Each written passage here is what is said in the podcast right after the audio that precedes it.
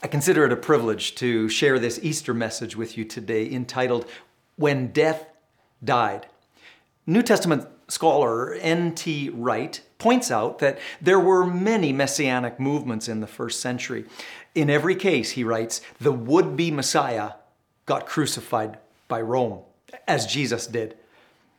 And in not one single case of these uh, fake messiahs do we hear the slightest mention of their followers claiming that their hero had been raised from the dead. Wright says they knew better. And why? Well, he says because resurrections were public events. Word gets out about something like that. In the first century, if you were following someone who claimed to be the Messiah and actually wasn't, uh, and he was crucified by Rome, you had two choices either disband the movement or look for a new Messiah. It's likely, quite likely, that Jesus' followers uh, believed that they were done in the wake of his crucifixion, except that shortly after his brutal death, two things happened. One, witnesses saw that the tomb was empty, and two, many people saw Jesus alive after he had been crucified. And so the combination of those two factors was, was overwhelming, really. Now, if if it was just uh, an empty tomb, but uh, Jesus did not appear to anyone, skeptics could justifiably say, well, the body was stolen from the grave. Must have happened that way. Uh, on the other hand, if people at the time said that they had seen Jesus, but the tomb still held his body, skeptics could rightly say that those people were expressing uh, wishful thinking or outright lying. Let's go briefly to John 8. And Jesus is speaking to the Jewish religious leaders of the day. And in verse 24, he says, Unless you believe that I am who I claim to be, and who did he claim to be? It's undeniable from the, in the New Testament that Jesus claimed to be God, Savior of the world, God the Son, sent from God the Father to bring eternal life to all who would trust him. And these Pharisees, they did not believe that at all. They did not believe who Jesus was claiming to be. And so, and again, John 8, verse 24, unless you believe that I am who I claim to be, Jesus says to them, you will die in your sins. Wow. Death, uh, biblically defined, is separation. Physical death is the separation of the spirit within us, the, the, the, true us, separated from the body, the temporary dwelling place of our spirit. Physical death. Spiritual death uh, is, well, you can be alive uh, physically, but if you're not living in relationship with Jesus Christ, that means there is uh, relational separation between you and God. And if you're living in that spiritual state, when you die physically. You enter into uh, the, the terrible state of eternal death or eternal separation from God, your Creator, the source of all life. And that's absolutely tragic, really. Eternity is a long time. And God the Father does not want that to be the case for any of His human creation, which, which is why He sent Jesus who came to earth to be the payment for the penalty, the just penalty of our sin by bearing it upon himself on the cross and then rising from the dead to prove that he could uh, deliver the gift of freedom from sin and death to, again, to everyone who trusted fully in him. You see, Christianity is unique and distinct from all other world religions in that its founder, Jesus Christ, claims that he rose from the dead. None of the other world religions have that. Huge difference. And millions throughout history have staked their eternal life on this. Many skeptics over the centuries have attempted to discredit the claim, the resurrection claim. Uh, John Spong, for 45 years, was an Episcopal priest in the US, passed away in 2021, wrote a book entitled Jesus for the Non Religious, with a chapter title the eternal truth inside the myths of resurrection and ascension. Hmm. In it, he writes this To literalize Easter has become the defining heresy of traditional Protestant and Catholic Christianity. Hmm. To literalize Easter. In other words, to, to believe that Jesus literally rose from the dead. I mean, this guy was a pastor for 45 years. It's clear that he never figured out the Apostle Paul's New Testament, strong New Testament statement in 1 Corinthians 15 that if the resurrection of Jesus did not happen, then we have nothing. There's no Christianity at all verse 17 and verse 20 of that chapter. If Christ has not been raised, Paul wrote, then your faith is useless and you are still guilty of your sins. But in fact, Christ has been raised from the dead, Paul states. But first, if we're going to talk about the resurrection of Jesus, we obviously must be convinced that he died. Uh, look at the words of Jesus in Mark 10, uh, the gospel narrative, historical narrative that Mark wrote one of Jesus' followers. He quoted Jesus when Jesus said, The Son of Man, referring to himself, uh, came to serve and to give his life a ransom for many. Jesus knew the reason he came to earth was to die for the human race. Now, there's a theory that denies that Jesus died. Uh, very few hold it, but it, it acknowledges that he was on the cross but claims he merely passed out or became uh, unconscious. Well, it's kind of ridiculous, really. They, they say Jesus somehow revived because he was in a, a nice, cool place uh, in the tomb, in the rock. Well, Roman uh, historian Tacitus and Jewish historian Josephus both confirm as fact that Jesus was crucified and died. And of course, the New Testament record is clear on this as well. One of the examples is that uh, in, in the Gospel of John, it records that the, the soldiers did not break the legs of Jesus, as sometimes they did if the, if the individual wasn't dead yet. But the soldiers that day did not break the legs of Jesus because they saw that he was already dead.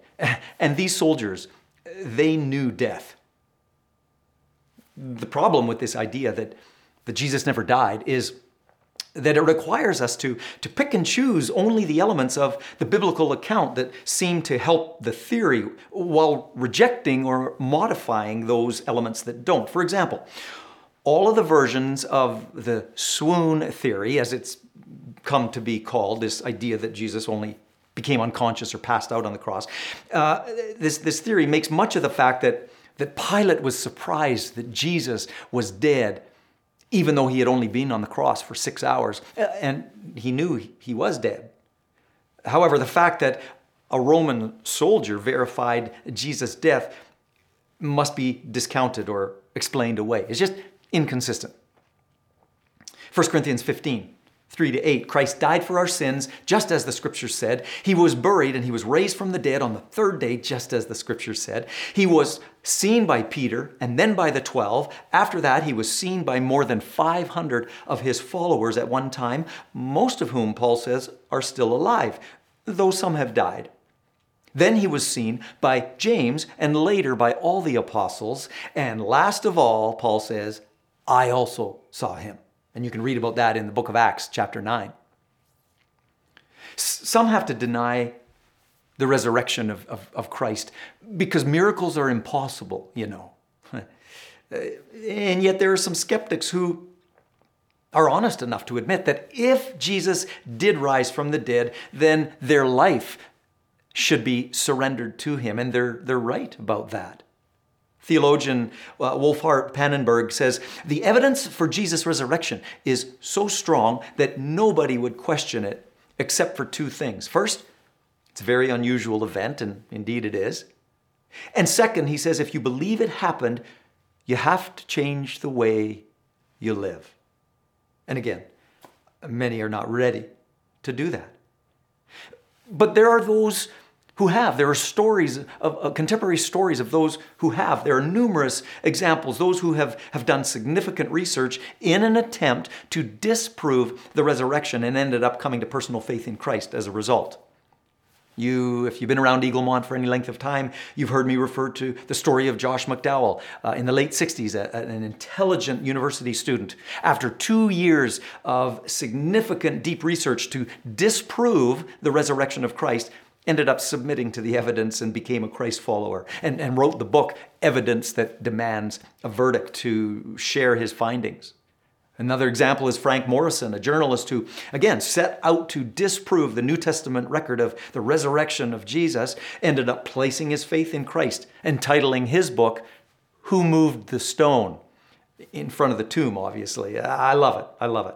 So let's look at the case for the resurrection. First of all, there's the empty tomb. It's a good place to start.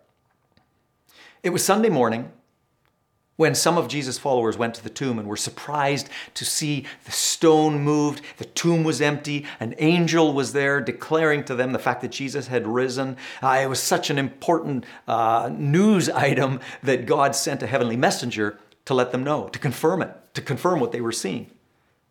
The Gospels report that the tomb was found empty.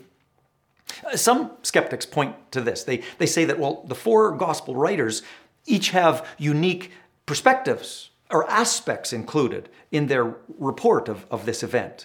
In some skeptics' minds, these so called contradictions are reasons to disbelieve. Well, those uh, skeptics fail to understand uh, the, the, that those apparent contradictions actually add credibility to the individual accounts, e- even from a legal standpoint. Uh, you know this different eyewitnesses who, uh, who see different things from their perspective it actually proves that the various accounts uh, are not rehearsed or, or, or, contrived by the group ahead of time. And, and this is the case with the gospel records of this great event in history.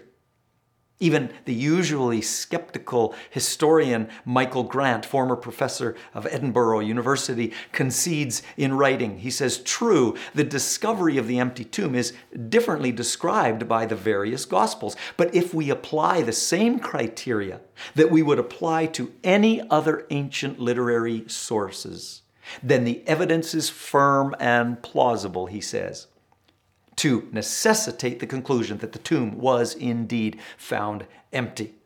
Wise and uh, honest statement. So many skeptics uh, will agree that the tomb was found empty, but they'll still they'll still try to explain it away.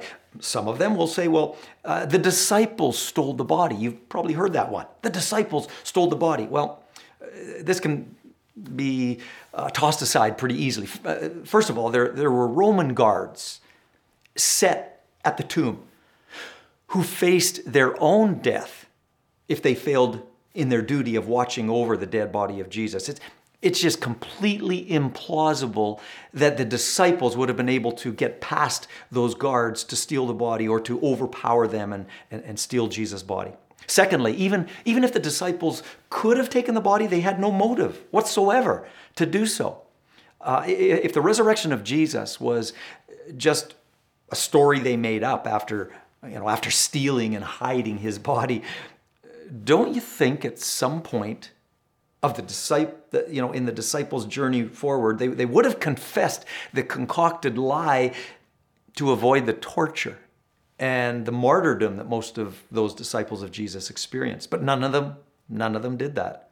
They, they were willing to endure, and they did, uh, terrible torture and death for the truth. No sane person dies for a lie that they know is a lie.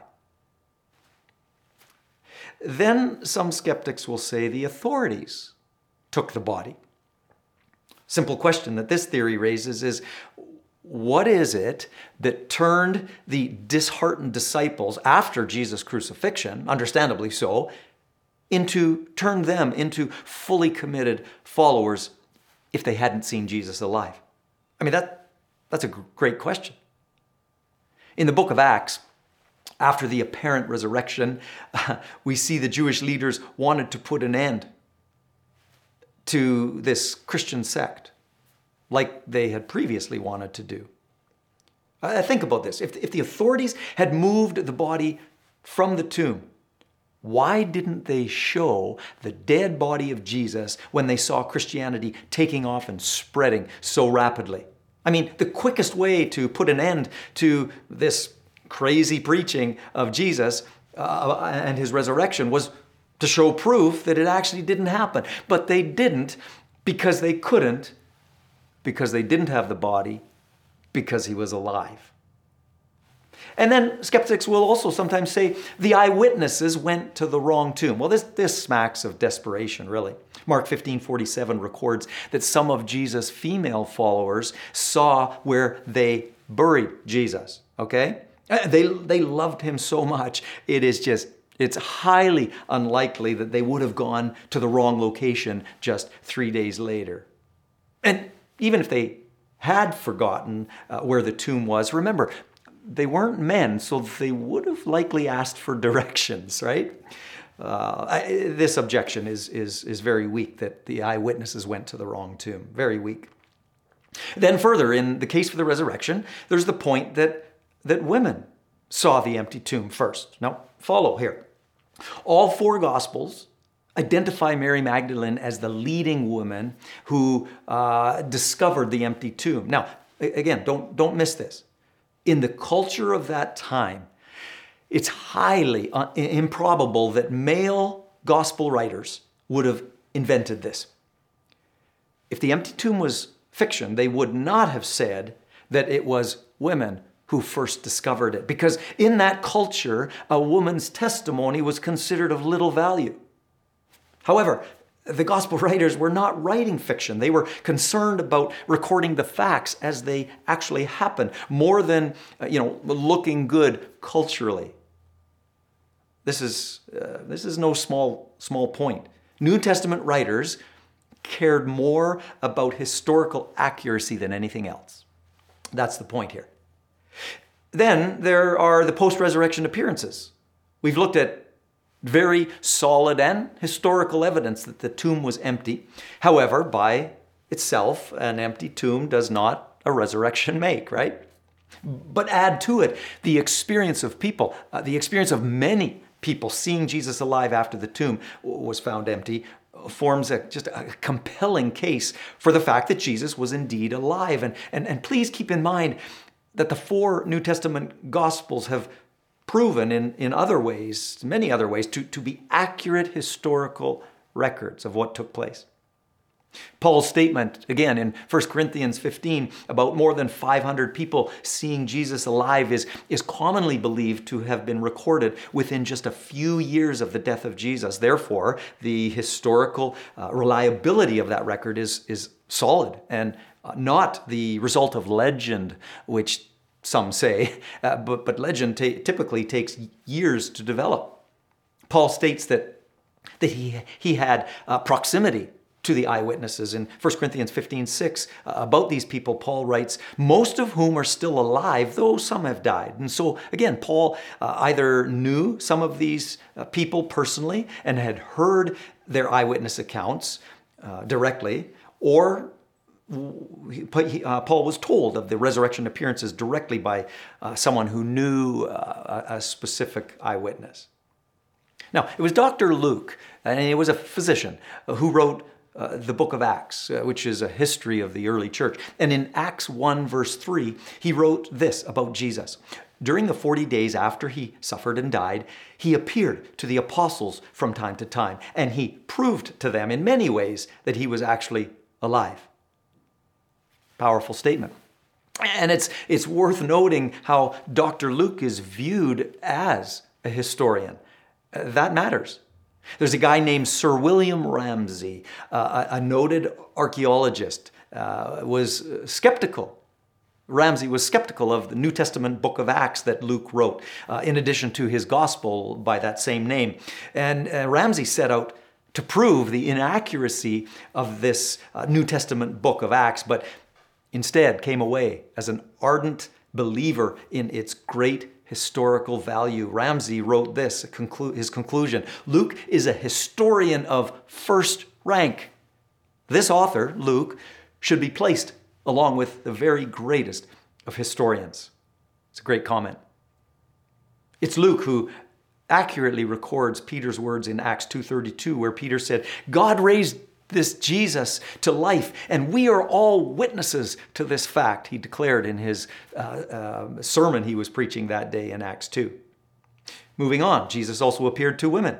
Again, the fact that uh, in that culture, women are referenced in the gospel accounts adds proof to the authenticity of the narrative. And then Luke 24, Jesus appeared to his disciples, and Jesus appeared to two men on the road to Emmaus. You can read about that in Luke 24. Uh, skeptics have tried to argue that, that these sightings were hallucinations.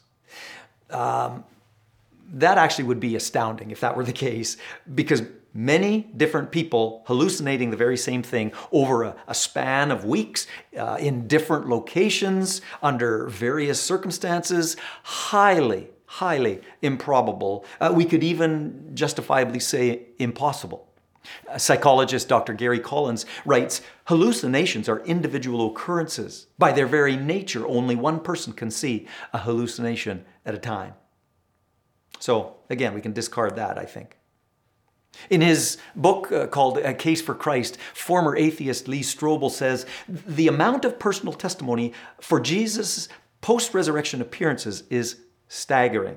He, he puts it this way uh, to put it into perspective, if they were to cross examine each of these eyewitnesses for just 15 minutes each, and you went from, uh, you went around the clock without a break, it would take you from breakfast on Monday until dinner on Friday to hear them all. And then he says, after listening to 129 straight hours of eyewitness testimony of having seen Christ, uh, who, he says, who could possibly walk away unconvinced? But some, sadly, do. How much more historical evidence does someone need? And yet we understand, as Christ followers, we understand that there's a spiritual aspect here. People need to choose to, to open their spiritual eyes before the light goes on, and, and then they can see clearly. As believers, we, we need to pray into this. Jesus said, I am the resurrection and the life. Anyone who believes in me will live even after dying. Everyone who lives in me and believes in me will never die. John 11. It's one thing to believe that Jesus uh, rose from the dead, but it's a whole other thing to believe so much that you place your entire life and eternal future into the hands of God and, and fully trust Christ and what he did on the cross. And friends, friends, that's that's the moment when death dies for you. Eternal death, eternal separation from God. In that moment of surrender is no longer your experience or your destiny.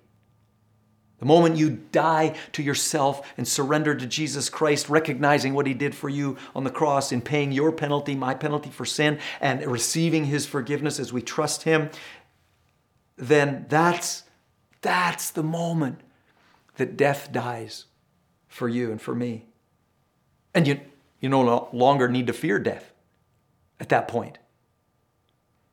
You need to know, if you don't already, that believing, as the New Testament defines it, is, is not merely saying uh, that you believe certain facts. It, it's, not, it's not merely a, a mental assent to a set of truths even, even the truths about who Jesus is and what he did on the cross.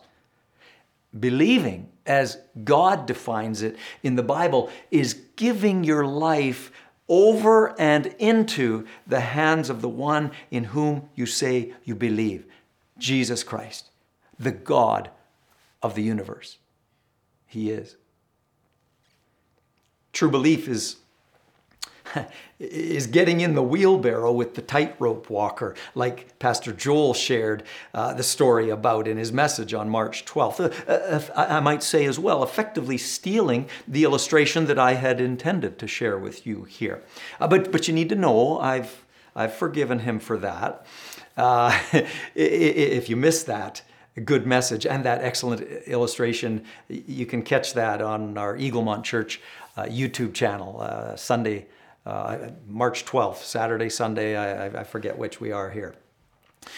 So, for death to die in your life, it will take embracing the life that Jesus Christ came to offer you through his death and resurrection. And again, if he didn't rise from the dead, we've got nothing. But you owe it to yourself, I would say, to explore this very carefully.